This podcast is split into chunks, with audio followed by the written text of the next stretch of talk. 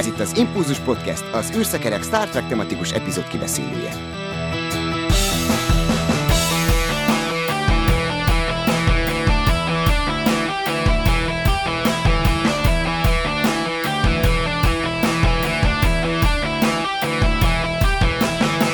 Szeretettel köszöntöm a kedves hallgatókat! Az Impulzus Podcast mai kibeszélőjében a Csata című epizódról fogunk beszélgetni, és a mai vendégünk pedig Kathleen. Szervusz Kathleen, üdvözöllek ismét itt a fedélzeten. Sziasztok! Műsorvezető társamat is üdvözlöm. Szia Dév! Sziasztok!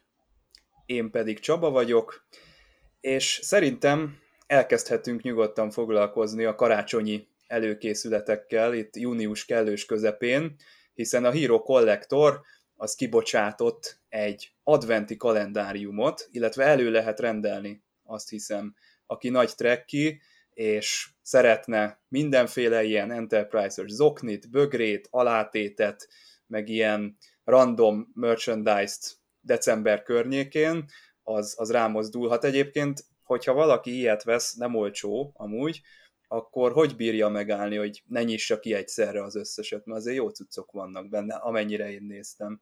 Szerintem sehogy. Én kinyitnám azonnal. Tehát nincs önkontrollom, ha Star Trekről van szó. Mindegyiket, azonnal. Azonnal. Dév, te, te neked hogy bejött ez a Enterprise-os zokni? Hát a szőnyeggel borított padlókon lehetne mászkálni zokniban is, de nekem leginkább ez az eszpresszós csésze ami tetszett, hiszen ezek kisméretű tárgyak, amik itt ezekben a fiókokban helyet foglalnak, bár én szerintem van azért mérete ennek az egésznek, azt nem tudtam megállapítani, hogy mekkora is, hiszen 24 ajándék van itt, és azért minőségi merchandise cuccokról van szó. Ugye itt nem egy igazi teás pohárról vagy bögréről van szó, hanem eszpresszós csésze, és csodálom, hogy nem Janeway kapitány mondja azt, hogy mindjárt teret váltattól a kávétól. Én is ezen gondolkodtam amúgy, hogy egy csomó minden van benne, vagy ez vajon valójában mekkora lehet, mert én azt gyanítom, hogy ez nagyobb, mint amit ott a képeken lehet látni. Egy hatalmas, több polcból álló Borg kockarendszer, és hát aki kicsit kevesebb helyjel gazdálkodik, az nem tudom, hogy vajon hogyan tudja megoldani ennek az egésznek a befogadását, meg hát ugye ezt utána sem dobja ki az ember valószínűleg, hát azért ez elég jól mutat a polcon, vagy bárhova is teszi az ember. És vetném a szekrény tetejére. Nagy a kísértés, és nagy az ötlet. Tehát azon csodálkozom, hogy hasonló nem jött még ki bármilyen más formában. Hát a borkocka az teljesen ideális, és főleg az, hogy különböző méretűek ezek a tároló rekeszek, még ajánlja is ez a hirdetés, vagy leírás, hogy hát ezt jól lehet használni később különböző hát Star Trek csecsebecsék, meg egyéb apró értékek tárolására, hiszen lehet, hogy az adott ajándékokat, azokat föl fogjuk használni, például hordjuk az oknit, vagy hát kikövetne el akkor a bűnt, hogy ezeket a gyönyörű, eredeti, hát TOS Enterprise designban készült pohár alátéteket uh-huh. valóban használja, hát el nem tudom képzelni, hogy kivetemedne arra. Gondoljatok egy sörfoltot elképzelni ezen, hát. Igen, hát az barbárság. Sírnék, az biztos igen, David elég jól rávilágított szerintem, hogy ez ilyen funkciótlan dísztárgyak sokasága, amik látszólag használhatók valamire, de valójában ugye nincsen szívünk ténylegesen használatba venni őket. Szörnyű dolog ez. Gyűjtő szenvedéllyel sújtott hallgatóink szerintem ezt ne is nézzék meg, tartsák távol magukat tőle. Betesszük az adásnaplóba, de nem ajánlotta megtekintése. Viszont van egy dokumentumfilmünk, 1982, a legnagyobb geek év, ami csak létezik, talán ezt lehetne mondani rá magyarul. Ugye itt 1982-es mozifilmekről lenne szó, E.T., Kán haragja, ami ugye itt Star Trek vonatkozású, a kopogó szellem, ilyeneket. Úgyhogy itt vannak horror zsánerben is indulók, meg minden, de Kathleen veled nemrég beszélgettünk egy másik dokumentumfilmről, ami szintén a 80-as évekről szól, úgyhogy van azért itt átfedés, de jó lenne ezt is megnézni, bár Kathleen, te azt mondtad, hogy az E.T. az lehet, hogy nálad az, az dealbreaker, tehát így... Nálam az E.T. az blokkolná az egészet, szerintem kb. én meg a Sodel klubos Mogács Dani vagyunk, akik gyűlöljük, rettegünk tőle, én hónapokig rémálmom volt az IT-től gyerekként, és évekkel később is visszatért egyébként. Akkor láttam, amikor a húkot bemutatták a moziban, szóval tényleg kicsiként. És adalékanyag, hogy én az Alien 2-t 8 évesen láttam, és attól meg úgy aludtam, mint a bunda, és soha semmi gondom nem volt. Az Alien királynő nem okozott problémát. Az E.T. azzal a fura fejével, meg, meg áh, nem, nem bírom. Úgyhogy, de azért tényleg vannak jó tartalmak, mert a dolog azért ez egy nagyon-nagyon-nagyon jó film, és tényleg sci és horror vonatkozásában az egyik legjobb a mai napig a műfajban. Vagy a, a Tron például, ami szintén ugye az első, nem is tudom, az, talán az első CGI-t használó film volt a Tron, vagy valahogy így. Tényleg nagyon sok elsőt csinált a Tron, meg az, hogy az egész egy ilyen számítógépes környezetre volt téve, úgyhogy szerintem, szerintem van, van ebben ráció, és ez a 80-as évekbeli mánia és, és retro felhang egyáltalán nem tűnt el az emberekből. Talán ha jön a Stranger Things újabb évada, akkor újra fellelkesül majd megint mindenki, hogy megint 80-as évek, és fú, jó, és milyen jó. Majd, majd úgy nézem, hogy társaságban is, amikor az IT jön, akkor szépen ki lesz takarva előlem, és befogom a fülem, így, így, szem takar, fül takar, mindent takar, és aztán majd szólnak a vége lehet, hogy te egy olyan verzióra kéne befizessél, ami ET cut, tehát mínuszban uh, legyen benne. Az, üreg, okos lenne, ha lennének akkor... ilyen verziók hozzá, hogy mondjuk a horrort kiszeded, mert mondjuk a Poltergeist azért elég ijesztő. Én nagyon szeretem, de azért a nagy film az nagyon ijesztő tud lenni. Egyébként ez a 80-as évek, lehet, hogy nálunk, magyar nézőknél inkább a 90-es évek, vagy hát uh-huh. magamból kiindulva, én nem éltem még 82-ben, de ez a feeling, amit uh, ezek a fil- felsorolt filmek adnak, ez abszolút megvan, uh-huh. szerintem bennünk is. Hát keményen a 80-as évek uh, gyereke vagyok, és uh, szerintem én is az alien 10-11, hát tényleg, amikor már moziba mehettem uh, egyedül, és hát uh, nekem nem a 82 maradt meg, inkább az, hogy így a tehát 86-tól járhattam szerintem moziba, és akkor így szellemírtók, Indiana hmm. Jones, visszajövőbe, és akkor ezeket így moziban látni, és uh, visszaemlékezni, és akkoriban még egyébként ez a PG-13 is más jelentett, vagy nem is tudom mennyi az a határ, ami, ami tehát manapság sokkal kevesebbet enged meg egy ugyanolyan kategóriájú film, tehát most már tényleg az az erbesorolású filmek mutatják a legtöbbet, míg régen ugye egy 14 éves szembesült esetleg azokkal a horror elemekkel, akár például a Poltergeistben is, és ahogy itt néztem ezt a listát, hát most gondolkoztam, hogy van-e közöttük olyan, amiből nem készült reboot, vagy remake, vagy bármi, hát Poltergeistból készült, akkor a, a Kán haragjából kvázi, ha úgy vesszük, készült a, a, az ítőről, viszont nem tudom, nem, lehet, hogy... arról ott... nem készült. Igazad van. Hát a visszajövőbét is, vagy levédték, hogy, hogy ne lehessen negyedik részt készíteni, és, és mi áldjuk is érte a, a, a készítőket vagy a tulajdonosokat, mert az, az teljességgel tükrözi a 80-as éveknek a tényleg az, az a feeling, ugye, és ezt egyszer-kétszer vissza lehet hozni, mint a Stranger Things, vagy az, az It-nek volt egy ilyen remake vagy hát itt volt a Wonder Woman 1984, de hát még a Marvel kapitányistán valami 80-90-es években játszódott, uh-huh. még a Bumblebee is, tehát sorba visszaugrunk Igen így visszaerőszakoljuk ezeket a nagy franchise-okat is, hogy, hogy hogy működnek a 80-as években. Míg a, a többi filmnél szerintem ez, ez szerintem azt mondható, hogy nagyon sok film azért maradt meg, maradandó, mert még nem sok olyan trükköt használtak, amik nagyon elavultak volna, és így akár moziban újra lehet bemutatni, például a szárnyas fejvadászt is újra moziba hozták, és általában a 4K felbontású kiadásáról azt mondják, hogy tehát páratlan minőségű, tehát mintha azok mai effektek lennének, tehát fizikai ö, díszetek és effektusok. Lehet, hogy az IT e nek azért nincs remake mert minden olyan film, ami kicsit megidézi ezt a korszakot, az valamennyire IT e remake, tudjátok, amikor így biciklire pattannak Biciklire a gyerekek. Srácok, igen. igen. Meg Ez a Stranger things is volt szintén, csak ott megfordítva, de igen. Igen, kicsit mindegyikbe ott érezni az IT feelinget.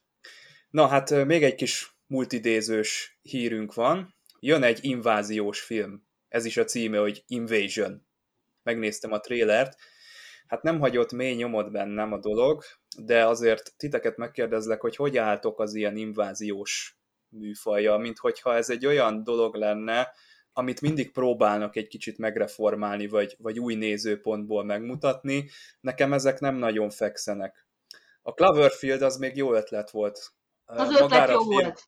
Igen, magára a filmre nem nagyon emlékszem, lehet, hogy ez nem sok jót jelent, de emlékszem, hogy egy egyedi nézőpontot adott, Igen. meg úgy, úgy az friss volt valamennyire, de én már amikor látom egy ilyen előzetes jön, egy ilyen hasonló filmről, én kicsit úgy ásítozok, de nem tudom ti, hogy vagytok vele, lehet, hogy ez csak nekem ilyen.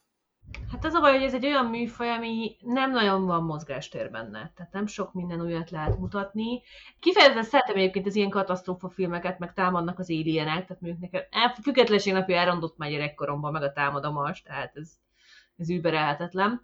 De igen, a Cloverfield egyébként itt tényleg egy jó új nézőpontot adott neki, és hasonló a Skyline is, az egy, a többit nem láttam. Az is az a baj, hogy ezeknél jó a nézőpont, de a kivitelezés nagyon gyenge mert annyira rosszul voltak megírva a szereplők, annyira mindenki logikátlanul, ötlettelenül, ugyanazt csináltak, mint egy horrorfilmben, hogy biztos halál, megmenekülés. Bal oldalt biztos halál, jobb oldalt megmenekülés. Hát mit csinálnak? Persze, hogy balra futnak a biztos halálba. És ez volt a cloverfield is egyébként a probléma, pedig az, hogy egy, egy néhány bulizós srác szemszögéből látni, hogy hirtelen jönnek az alienek és letarolnak mindent, az mondjuk jó volt. De uh, van egy hasonló film egyébként, azt kevesen ismerik a Netflixen, a Remove the World. Cserkész táborban lévő kiskölykök, ilyen 12-14 évesek, és az egész olyan, mintha a függetlenség napját látnánk, cserkészek szemszögéből. De az nagyon jól van megcsinálva. Tehát, hogy lehet ebbe a műfajba még jót, al- újat nem, jót lehet alkotni. Úgyhogy egyáltalán nem kizárt, hogy az Invasion ebből a szempontból, ha ha ügyesek, akkor jól fogják meg ezáltal, hogy több kontinens, több nézőpontból, csak tartok tőle, hogy ebből is olyan lesz, mint a nyolc tanú. Ez egy nagyon jó pufa filmnek tűnt, de nyolcszor ugyanazt a jelentet az elején végignézni egy két órás filmben kissé fájt. Mert ott, ott tényleg az volt, hogy láttunk egy merényletet, és nyolc különböző nézőpont ott van az elnök mellett az alelnök mondjuk, vagy, vagy a fotóriporter, vagy az utcán sétáló ember szemszögében, és mindegyiknél nyolcszor végigkövettük az első negyed órát. Úgyhogy ha megint, ha ezzel kezdik, az nagyon gyorsan unalmas lesz a nézőnek. Ebben a műfajban nekem a kedvencem a Beastie Boys videóklipje, az Intergalactic. Jó, hát igaz, hogy az egy ilyen kicsit paródia jellegű, meg egy régebbi korszakot idéz meg, de az az öt perc, vagy az a rövid időtartam, az nekem bőven elég, úgyhogy hát nekem ez a személyes megélésem, de hát ha a hallgatók vagy, vagy hát ha Dév neked ez közelebb áll a szívedhez, amikor ilyen szörnyek rombolnak le mindenféle metropoliszokat. Végül is igen, szeretem a, a, az ilyen nagy szörnyeket, tehát én meg a Transformers filmekből is szeretem úgy az elsőket, a Pacific Rim-et pedig különösen, tehát az elsőt nagyon szeretem. Még a másikat is, még a Godzilla, új Godzilla filmeket is elnézegettem, el, még a csatahajót is igen. ott is ilyen invázió, de az már tényleg csak ilyen egyszer nézős, ott már egy kicsit trash hangulatú, és itt tényleg van egy ilyen választó van, ahogy a szörnyfilmek, ahogy bejönnek Európába, vagy amerikai feldolgozásuk van, azok kicsit ez a trash, hogy távol-keleten ezek tényleg kultikusak, meg nagyon régóta ott vannak, míg, míg lehet, hogy mi nem tudjuk úgy feldolgozni, vagy nem ugyanattól félünk, bár ugye a világok harca az tök régi, és valahol azt olvastam, meg mint azt láttam volna ebben az Invasion előztesben, hogy itt, itt egy nagy háromlábú valakit, vagy valamit láttam, uh-huh. mintha ez is egy ilyen világok harca hát adaptáció lenne, bár abból most pont volt nemrég, sőt megy is most nem tudom melyik csatornán tényleg egy modernkori Franciaországban Igen. játszódó világok harca feldolgozás, és ilyen Walking Dead-szerű, tehát ott is ilyen elzárt csoportokban mennek, mennek és mendegélnek az emberek, és majd elérnek valahova másik évadban. A britek viszont csináltak tavaly előtt egy ilyen minisorozatot, ami viszont viktoriánus korabeli világok harca.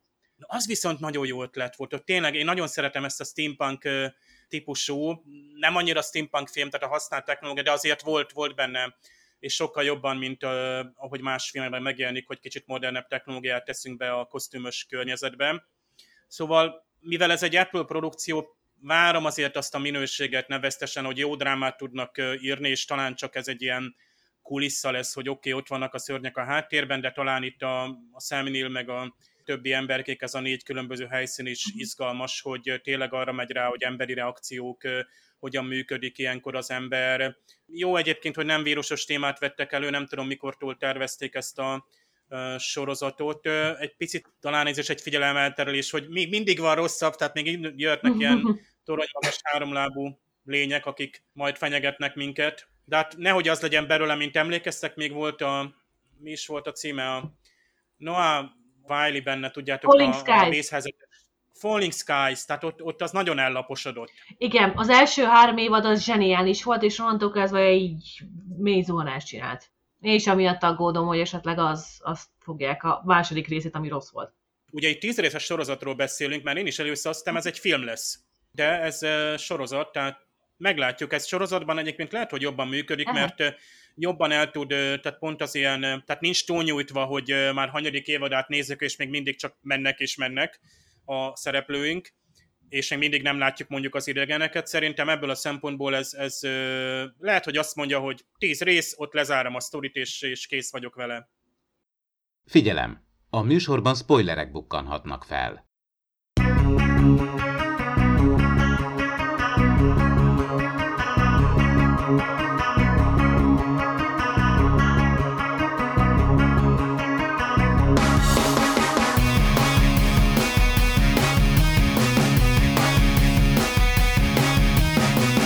Hát az meglehetősen gyanús dolog, amikor egy ferengi ajándékot hoz, és lemondva a nyereségről ingyenesen ad át valamit. Pikár kapitány szerintem jól megtanulta ezt a leckét ebben az epizódban.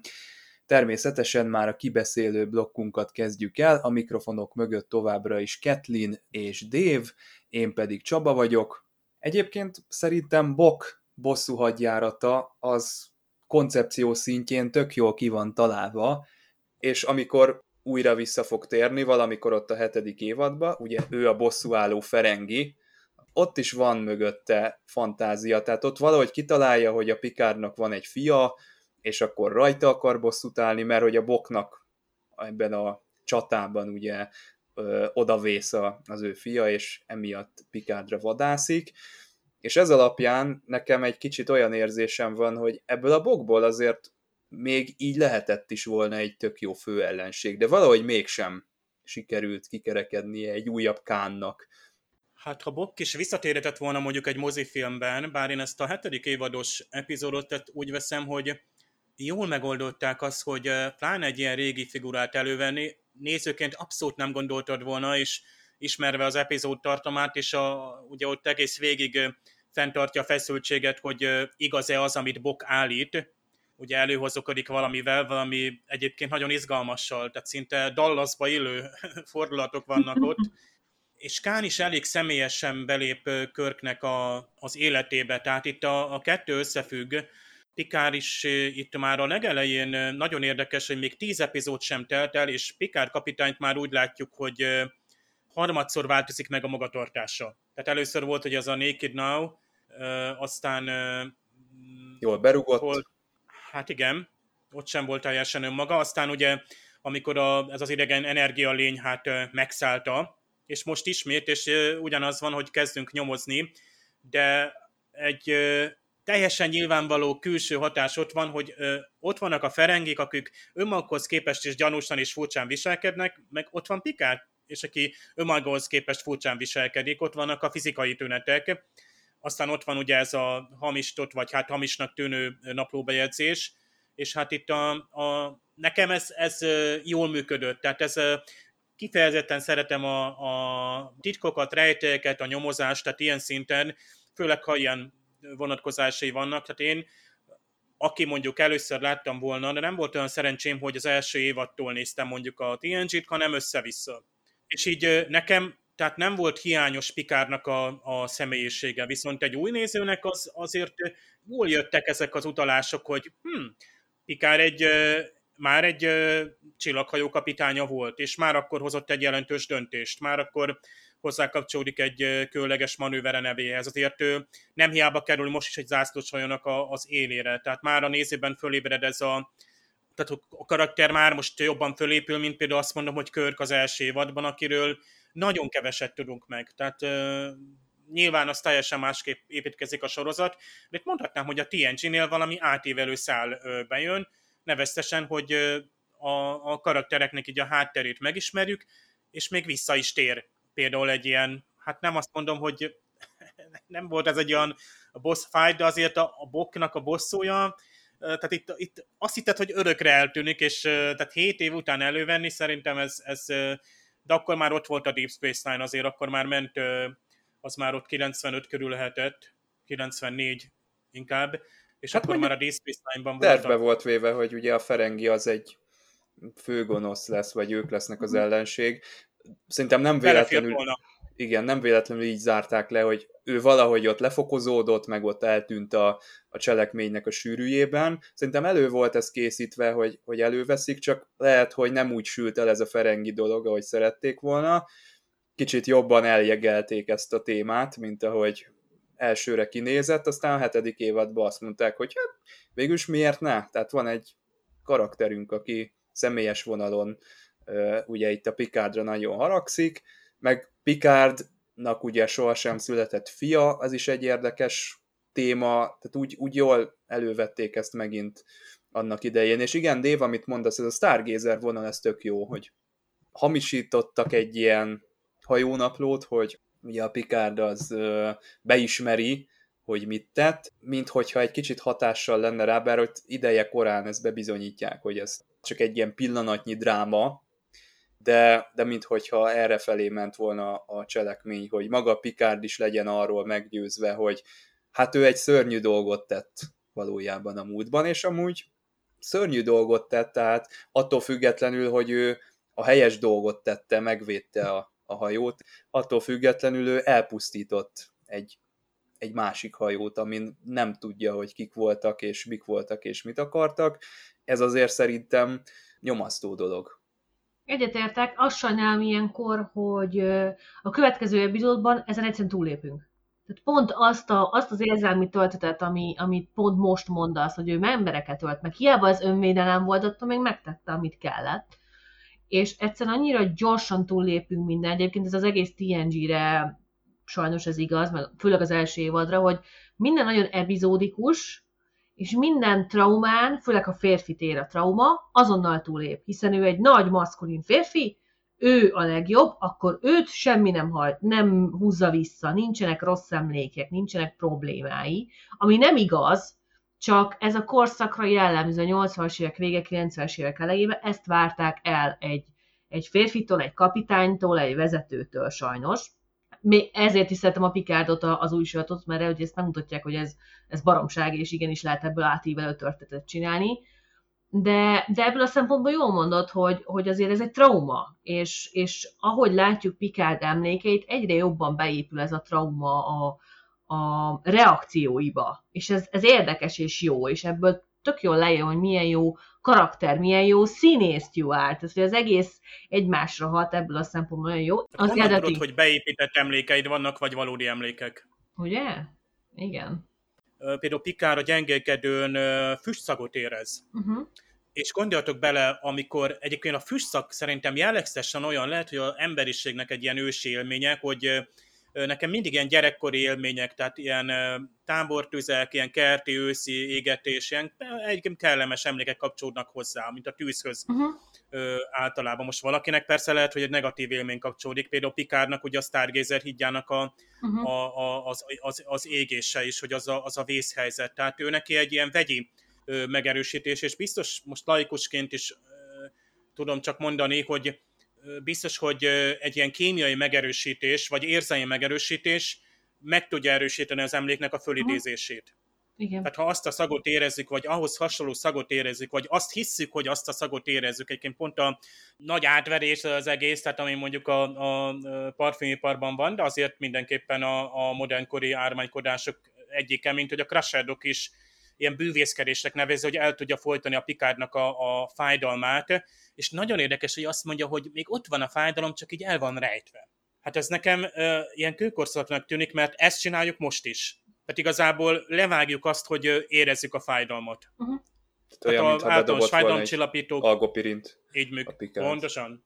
Tehát igazából semmi nem változott. Bár nem tudom, hogy a, itt a nátha, náthát hozzák fel mindig, hogy ugye annak a gyógyítása, hogy hogy alakul a, a, a jövőben. De hát én már mondjuk így a Crusher Dokinak ez a megközelítése, ez szerintem már a múltkor sem működött, amikor a Worf, vagy például a Picard kapitánynak megváltozott a, a, hát a személyisége, uh-huh. mert szerintem nem volt elég hatékony. Tehát a orvosi oldalról szerintem ezek nagyon kezdetleges megközelítések, tehát amiket itt a, a Doki csinál, hiába 21. századi felszereléssel rendelkezik.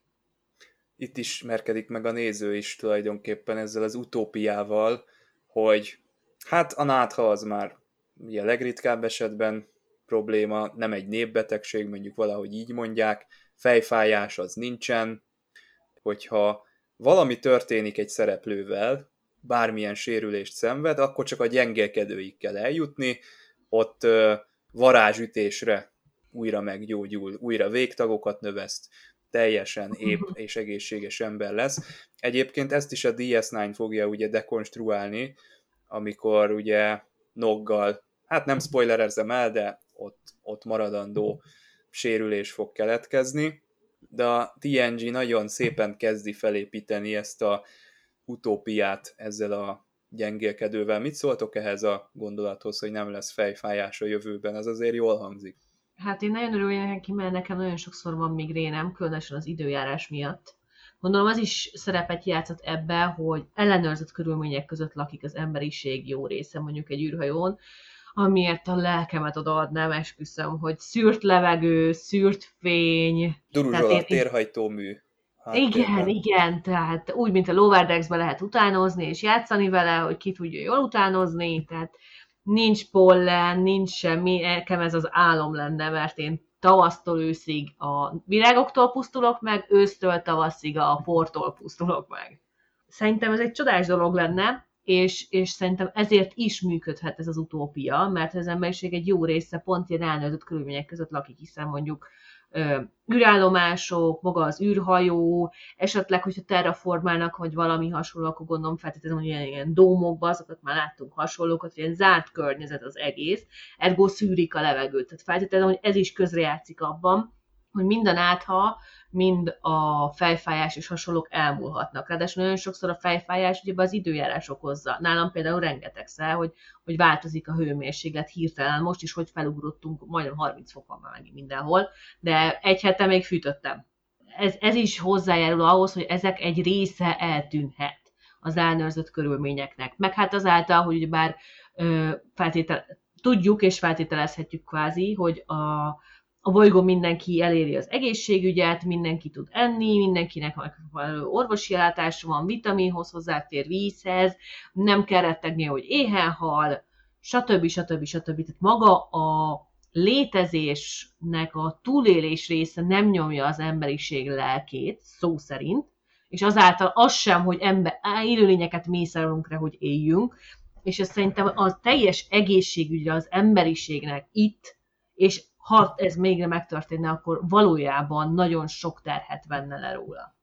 Ilyenkor, amikor megszüntetünk betegségeket, és tökéletesen szabályozott környezetekben gondolkodunk, illetve törekszünk arra, hogy egészségügyileg minél inkább rendbe legyünk, akkor nem jelennek meg egyébként más civilizációs betegségek? Tehát lehet, hogy úgy működik a természet, hogy ilyenkor új kihívások elé állítja az embereket és az egészségügyet. Biztos vagyok benne, hogy lesz ilyen, és bár nem a TNG-be, de a discovery ezt elővették, mert ugye bár Tillinek műanyag allergiája van. Uh-huh. Tehát az elején ő mondja, hogy ő azért horkol, amikor összeköltözik Michael-lel, hogy ő azért horkol, mert neki műanyag allergiája van. És ez egy, ez egy civilizációs betegség. Ez jó szöveg. Ezt, igen, ezt igen, igen. Olyan... Erre nem is emlékszem, de ezt, ezt lopni fogom, ezt a szöveget.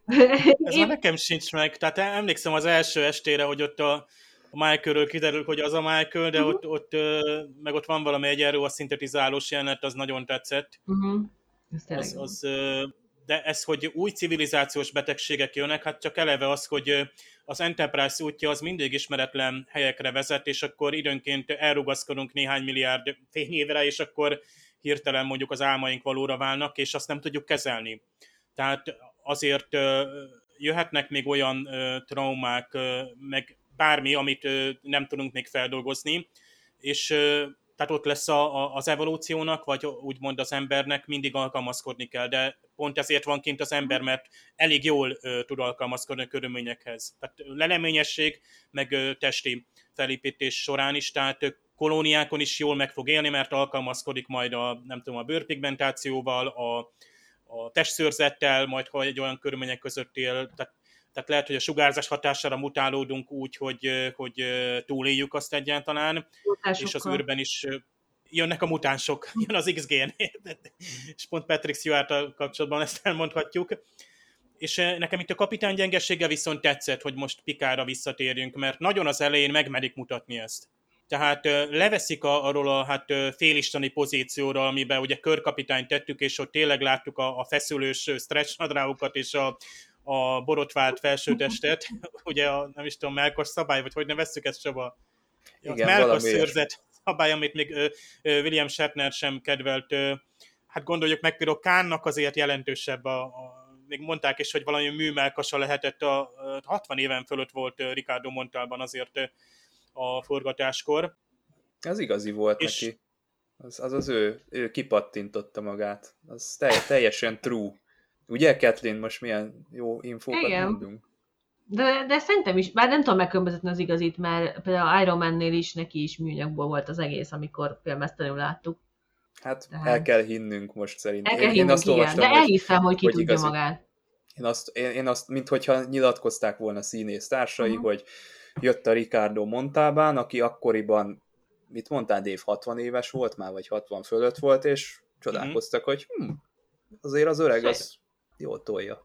Nekem még Riker tetszett, így, ha ki lehet rá térni, hogy őt is jól építik, hogy az integritása nagyon tetszik, tehát a Pikárral szembeni lojalitás jól működik első tisztként, a másik, a Ferengi, hát első tisztel, vagy azzal a helyettes tisztel, és jól tud trükközni, tehát itt Riker játsza ki azokat a lapokat, amiket más esetben mondjuk a Körk tenne, és így jól felépítik ezt, hogy mégiscsak inkább egy csapatmunka ez a egész csillagflotta, tehát itt kell a détának a néha nyers szakszerűsége, meg néha őt is le kell állítani. Aztán a Riker mondja is, hogy nem akar ilyen komputerleckéket venni, szorítkozna a lényege, lényegesekre. Ez a détának a lehűtése, ez, ez is rendszeresen előfordul, meg Vezzinek a lehűtése Hát mit szóltak egyébként még így a Wesleyhez, ha van még egy kis idő róla beszélni? Megjelent az új pulcsia, ami már sokkal menőbb, mint ezek a csúnya kötött pulóverek. Kathleen, te, aki a, a ruhákhoz szép lélekkel értesz, azok a kötött pulóverek, Szörnyű. Valamit mondj nekem. Jó, és ez a, ez a, színes, ez a színes, ez pont, ez tök menő volt, és szerintem akkor meg most is. Sokkal jobb, mint a Jake Sisko-nak a uh, volánbuszos uh, szabvány uh, üléshúzatos felsői.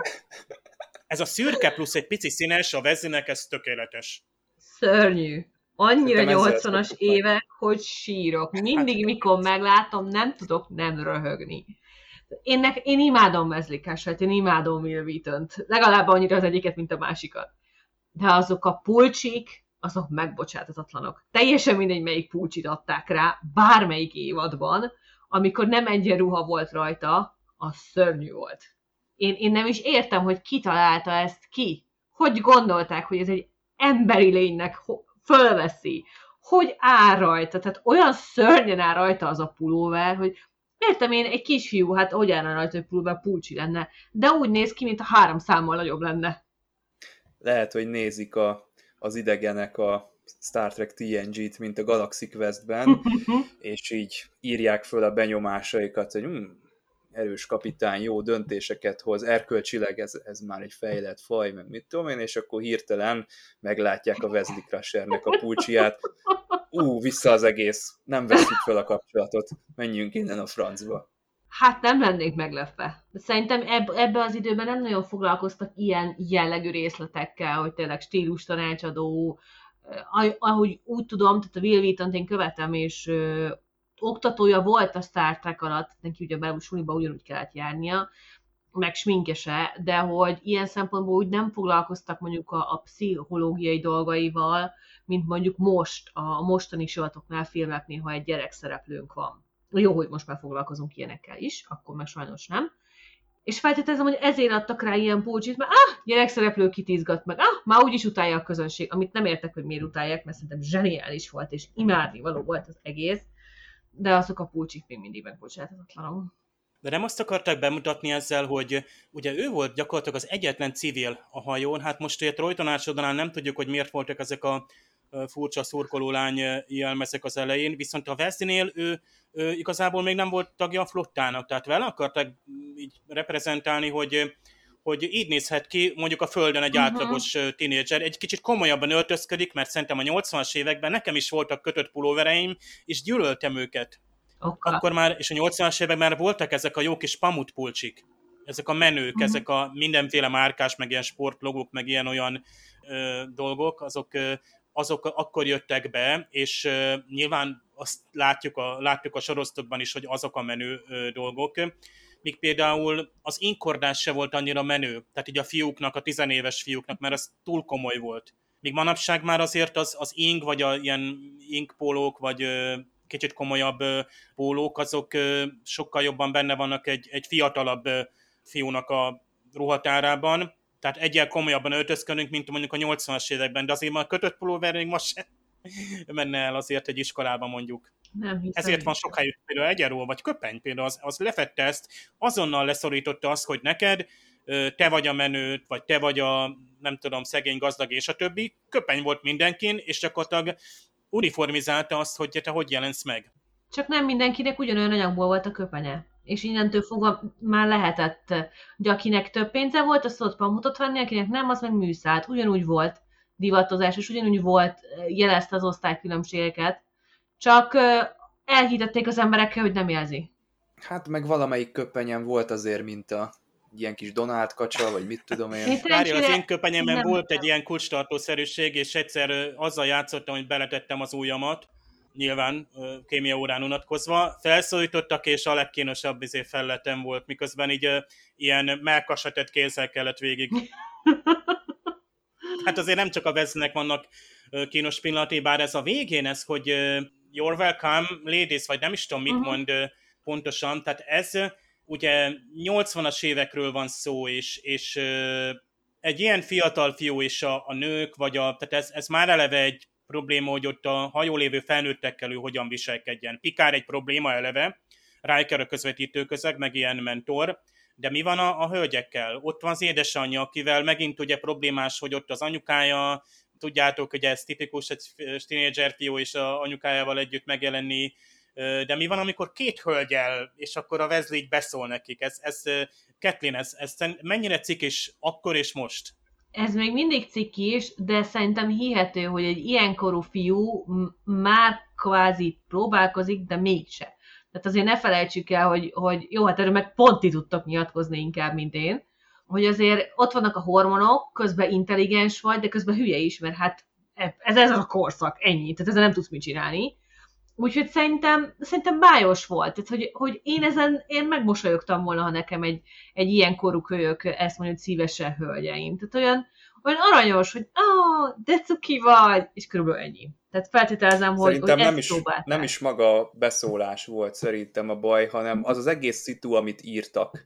Hát mondjuk Tehát, azt tényleg, hogy, az egy az egybe.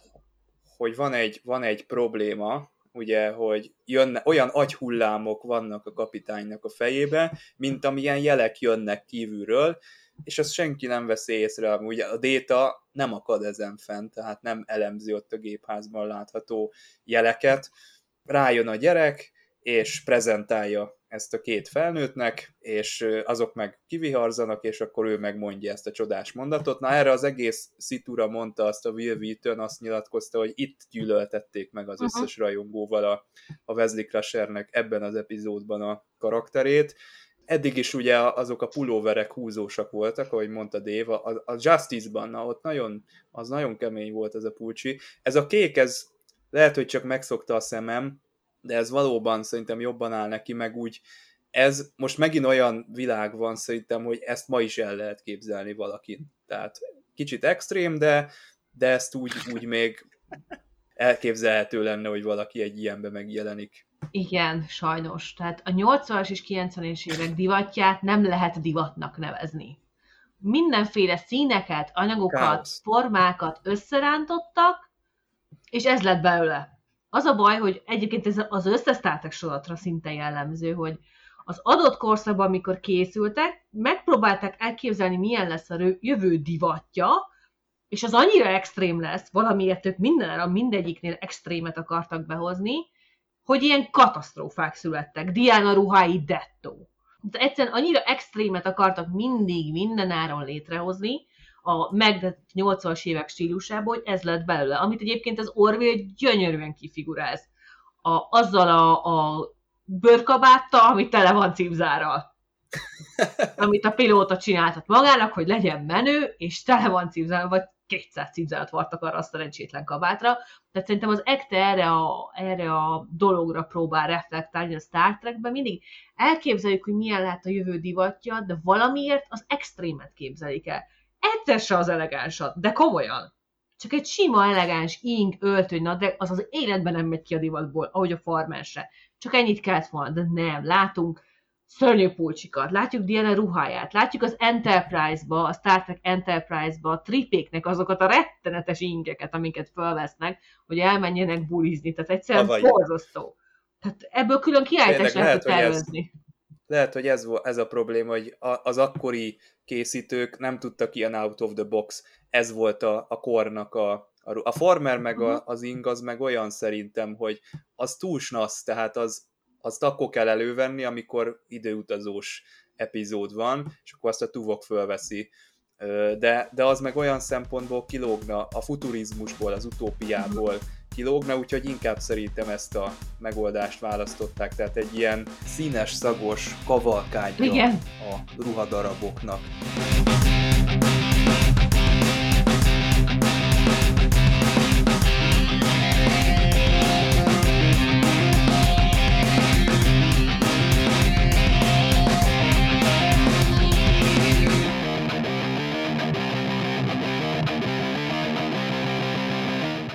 Kezdjük rögtön a szinkronos érdekességeket is egy ruhához kapcsolódó manőverrel, miszerint hát rajongók között a Picard manőver az nem is a Stargazer nevezetes akciójához kapcsolódik, amivel ezt a Ferengi, vagy ismeretlen hajót akkor még ismeretlennek számított, legyőzte Picard kapitánya hirtelen térsebességbe kapcsolás által, hanem bizony a Picard manőver így utólag a rajongók között azt jelenti, hogy ha Picard kapitány feláll a kapitányi székből, egy diszkrét mozdulattal megigazítja az egyenruha felsőt.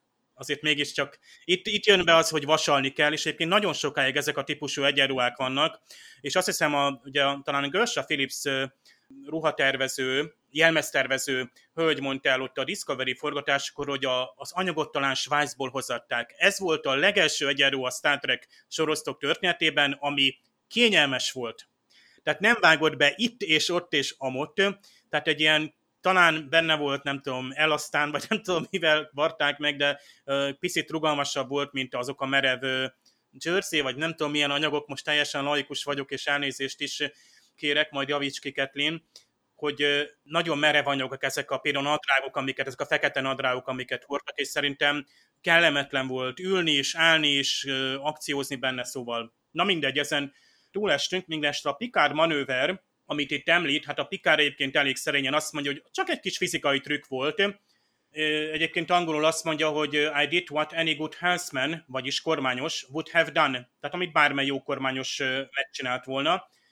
Én szerintem itt ez szerénység, mert egy adott, vagy több adott ismeretet felhasznált, és akkor úgy tudod dinamikusan egy, egy összetett manővert végrehajtani, és megmerte tenni. Tehát szerintem a kapitánynak ez az egyik ismérve, hogy adott helyzetben úgy tudja alkalmazni, az ismereteit, és annyira biztos a dolgában, adott helyzetben, tehát itt egy emberi jellemvonásról is van szó, nem csak szaktudásról. A Crusher Doki még az elején bűvészkedésről beszél, valójában itt medical fakery, amit mond, orvosi csalás vagy hamisítás, és ez nekem nagyon erősen visszahúzza a TNG-nek a, ezt az utópiáját, hogy mindenre van technológiai eredetű megoldás, miszerint még itt is csak álcázzuk a fájdalmat. It, it is just cloaked, mármint a pain, ugyan fájdalom. Fájdalom még mindig ott van, csak nem érzi. Hát ez ma pont így működik, valami jelentősebb vagy radikálisabb megoldást várunk azért a, a jövőben. aztán hát Wesley megnöveli a hosszú távú érzékelőknek a hatékonyságát. Úgy, ő csak úgy eljátszadozott a gépházban, egyébként nagyon tetszett. Playing around with boosting sensor output.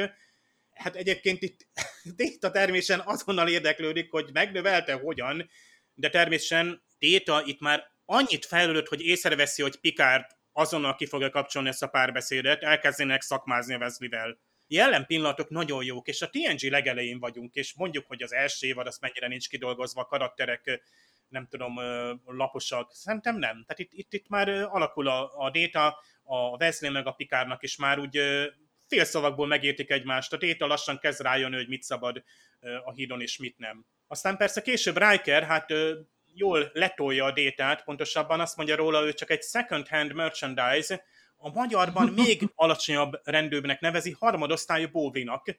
Déta persze megkérdezi, mi az, hogy bóvli, de hát itt is azért tovább megy a párbeszéd másfelé. Trojnak a működése mindig is tetszett, hogy az első évadokban ő sokkal összetettebben tud érzékelni, felfogni dolgokat. Itt például Troy, lásd a múltkor, amikor ilyen kettősséget érzett, amit amúgy is érez az emberekből, de most másfajta kettősségek, most meg ilyen mm, mechanical nature, tehát like a thought, olyan, mint egy gondolat, de inkább valami mechanikus. Magyarul azt mondja, hogy furcsa oda nem gondolatot, egyébként ez a mechanical jelenteti azt is, hogy önkéntelen vagy gépies. Tehát Pikát valami befolyásolja, és ezt elég nehezen fogják meg később. Tehát például a, a Crusher Döki azt mondja később, hogy valami befolyás kapitánynak a hát gondolkodás mintáját, thought patterns, magyarul csak annyit mondja, hogy a kapitány elméjét befolyásolják, de ez se rossz, mert az elme az végül is a, a belsőnk, az agyunk belseje, tehát nem az agyát, szerencsére nem ezt a szót használta a fordító, bár az a gép, ugye ez ilyen tos időket idéz fel, nagyon egyszerű, egy nagy vörös gömb, és természetesen az világított Pikár kapinyában is, ez teljesen olyan, mint a mai képregény sorozatokban valami piros villog, és akkor a, a Batwoman oda megy, és megtalálja a metróna, nem tudom, azt az eszközt, ami éppen kisiklotta volna a vonatot. Szóval Thought Maker, ez az angol eredetiben, magyarul elmekontrolláló gép. Szerintem sokkal jobban hangzik, és azért szofisztikáltabb. A fordító egy kicsit ö, komolyítani akarta a sorozatot, bár már ugye tíz évvel később volt, mint a, a kiadás, tehát 90-es években vagyunk. Aztán Claxon Horn ezt hallja a Pikár, hát ugye ez elektromos kürt lenne, magyarul csak annyit mondanak, hogy zűrzavar, valószínűleg a riadót próbálták itt lefordítani. Aztán hát megint gond van ezzel a bizonyos warp speed-del, meg a sub-warp speed-del, amikor is lecsökkentjük, tehát már nem térhajtással vagy térhajtóművel haladunk, hanem csökkentjük a sebességünket, és itt vontatásra kellene kapcsolni a laforcsnak, itt magyarul csak annyit mondanak, hogy készülnek el vontatásra, és majd jön egy, hát küldenek egy vontatót, a tag, ez egy nagyon jó kis szó, ami jelenthet ilyen kikötői vontatóhajót, ami kiviszi a nagyokat, a nagyhajókat, vontató gőzös, amit régen használtak, kikötőben nagyhajók nem tudtak manőverezni, vontató repülőgép. És ezt úgy látszik, az űripar is elkezdte használni, nevezesen vannak ilyen vontató hajók, amik a Sandy 9-es csillagbázisra viszik, hát nem a Deep Space Nine-ra még. Még azt lehet, hogy hát már föl van építve, csak még ugye gondolom a Cardassiel ki. Nem szinkronos érdekesség, csak ezek a nézések, ezek a tipikus 80-as évek, amikor ugye a, a Pikár ugye nem válaszol valamit a détának, és ugye mindenki megszokja, hogy a kapitány mindig vasalt egy erőában szabványosan, azonnal reagál, kimérten és disztingváltan viselkedik. Na most itt a Picard nem válaszol, megkérdezik, hogy szeretné ezt hallani, uram, ezt a napló uram, és Riker is csak néz, meg Data is csak néz. Tehát ez a tipikus 80-as évek, és akkor oda zoomolunk is még, bár szerintem ezt hát időnként még mai sorosztok, meg rendezők is szívesen alkalmazzák. Aztán nagyon tetszik, hogy hát Picard hát bizony hajthatatlan, pontosabban itt majd Riker, mert megkérdezi, vagy kérdőre mondja a détát, hogy a Picard manőver, what is the defense, defense against that? Az a Picard maneuver, ugye ez a, nem is tudom, francia eredetű lehet ez a szó, hogy hát ez a manőver, ez egy összetett taktikai mozdulatoknak a sora. Most Déta elvileg ezt nem kéne, hogy ismerje, de ez már csak egy kis logikai hiba a forgatókönyvben. Mindestre a Déta azt mondja, there is no defense, sir. Nincs, tehát nincsen ele védelem, ezeket nagyon tetszik, és akkor a Riker ráparancsolja, hogy akkor találjon egyet gyorsan, then device one fast. akkor bizony tervezzen ki egyet, és akkor a Détának gyakorlatilag másodpercek kellene, kell, kéne védekeznie, hiszen itt ugye magát Pikár kapitányt kell kivédeni. Ez egyébként nagyon tetszik a, a, a Star Trekben, amikor tehát van egy, egy zseniális mondjuk egy manőver, amit valakinek tulajdonítunk, és azt a következő nemzedék, mondjuk ott van Data, vagy majd ott lesz majd Wesley, ő neki már ezt kisújból kéne tudni, vagy elvárják tőle. Tehát a csillagflottánál való így minden gomnyomásra kéne, hogy működjön, miközben még ezt ugye a nagy Pikár kapitány ezt még hát dicsőségesen bevonult ugye a, nem tudom, az akadémiai tankönyvekbe, és egyébként szépen pontosan leírják még magyarul is ezt a Picard manőver, de ezt már én nem is olvasnám föl, mert mindenki megnézte velünk, reméljük az epizódot, és így akár, ha a csillaghajó kerül, végre is tudja ezt a manővert hajtani. Ha ráparancsol és rádörög a kapitány hátulról, hogy most nem tudom, Körg Déta, vagy most Picard manővert kell végrehajtania.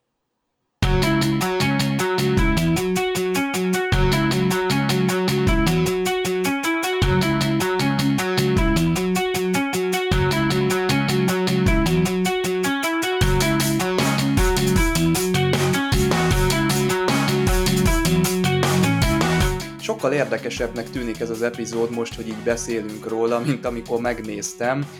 Valójában egy ilyen közepes, langyos történetként éltem meg, pedig most itt röpködnek a topikok, és valóban tök sok mindent sikerült ebből az egészből kihozni.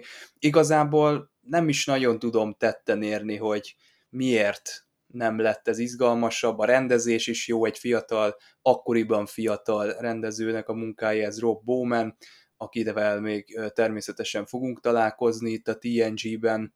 Jók voltak a színészek is, igazából semmi baj nem történik, hogyha valaki kihagyja ezt az epizódot, de egyébként akkor se, hogyha megnézi. Tehát nem ártalmas a dolog, de olyan mély nyomot nem fog hagyni senkiben szerintem. Tehát nekem így ez volt így röviden a benyomásom. Szerintem inkább azért volt érdekes a történet, hogy végre nem egy kapzsi ferengit láttunk. Tehát ez az első évad, tehát még nem, nincs szó a Deep Space Nine-ról, úgyhogy nem látunk más, csak kapzsi ferengiket, akik pénzt akarnak, akik kereskednek, akik hajkurásznak dolgokat. Tehát nem, nem látunk egy olyan ferengit, aki tényleg apa hibázik, káromkodik. Tehát, hogy nem látunk ilyet, csak majd a Deep Space Nine-ba. Tehát ilyen szempontból Bok megelőzte azt a kort, amikor a, a spin-off érkezik majd. De nekem nagyon tetszik, hogy végre olyan embert lát, olyan Ferengit látunk, aki érez, hogy, hogy ő igenis elvesztette a fiát, és nem a pénzről szól ez már. Tehát ő, ő túllép azon a, a vagyongyűjtés szabályairól, amit egyébként a felét én kidobnám, ha lehetne. Nem, mondjuk nemrég alkalmaztam az egyiket, a kizsákmányolás a családon belül kezdődik, de, de vannak ennek előnyei. De, de szerintem külön, nekem pont ezért tetszett, hogy látunk egy, egy más vonalat a Ferengiknél, hogy ők sem teljesen egyformák, nem, nem egysíkúak. Van, vannak változataik, ahogy minden, minden fajnál, amit eddig láttuk, tehát a vulkániakban többet láttunk be, a klingonokban többet láttunk be, most egy kicsit a Ferengibe is, és majd később ez, ez lesz a Deep Space Nine-nál is, hogy egyre jobban ki van ez bontva Quark által, Nog tehát őket jobban látjuk ezáltal. A Ferengik már most sokat fejlődtek, most is megvan a kicsit ez a túlmozgás, de ez azért már nem egy The Last Outpost, tehát ahhoz képest én azt mondom, hogy na itt lehet, hogy viszont gond van, tehát hogyha egy olyan néző elé kerül ez az epizód, aki még nem ismeri a ferengiket, annak lehet, hogy még ez is túl sok lesz. Uh-huh. Én olyan szemmel nézem, ugye, hogy mérhetetlenül gagyi volt szegény Ferengiknek a bemutatkozása. Ahhoz képest tök jó, ahogyan már itt valamennyire fejlődtek, de lehet, hogy önmagában nézve ezen állhat vagy bukhat a, a néző szemében, hogy mennyire emészthető, de én szerintem én megkockáztatom, hogy ez azért nézhető darab, úgyhogy nem, nem lesz ebből olyan különösebben nagy baj, hogyha barátnak, barátnőnek családtagoknak megmutatjuk ezt, a, ezt az epizódot, nem kell tőle eltiltani senkit.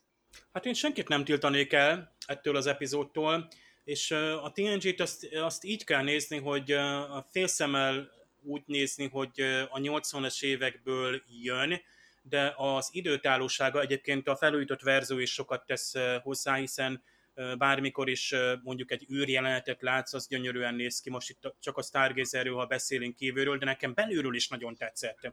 Tehát pont azt képviselte számomra, hogy ez még nem az Enterprise D.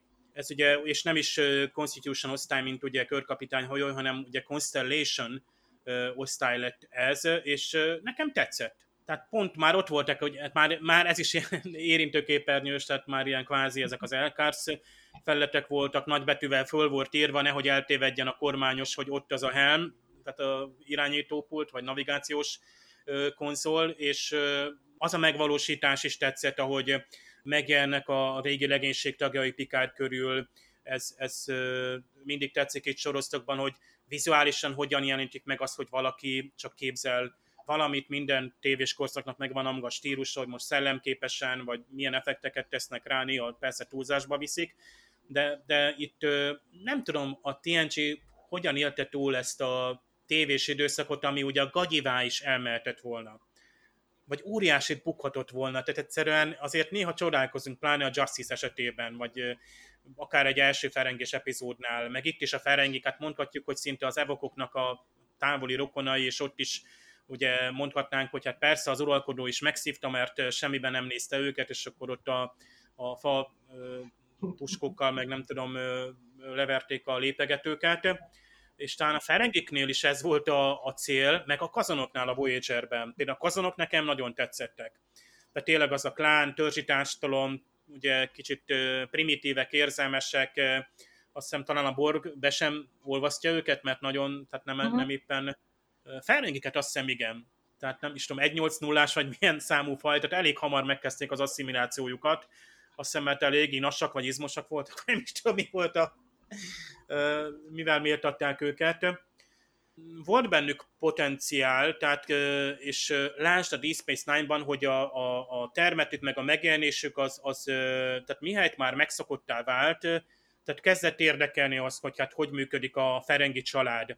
Ott ugye gyakorlatilag egy, egy, egy családot láttunk fölépítve, és a legjobb ilyen, nem tudom, mafia sorosztok, vagy ilyen családsorosztoknak a, a drámáit láthattuk hogy családon belüli viszályok, az anyagi asság uh-huh. és az érzelmi oldal, és itt is ez jelenik meg, hogy hát érzelmileg mennyire kötődik ki a gyerekéhez. Ugye Kardasziáknál látjuk majd ezt a ö, család központúságot, amit szintén nem nézünk ki a, a fajból, de hát ott is, ott van Worf is például, a, itt még csak áll, és legtöbb helyzetben még csak ő ott van, és klingon, és, és, és keményen és harciasan néz de aztán ott lesz, őt is, hová fejlődik még ő is? Tehát ott is volt feleség, szerelem, fiú, fia, hihetetlen. Tehát ami, ami, ami itt kijön, és uh, itt tényleg azt mondom, hogy, hogy a, tehát a, ekkor ugye nagyon népszerű nagy szappanoperákkal kombináljuk azt, hogy uh, ezeket az átívelő szálakat viszik tovább, az ember kíváncsi, hogy itt mi lesz, és ezt nem kapod meg, ugye mondtad Ketni, hogy semmi, el, Pikár elfelejtő következő részben, hogy mi volt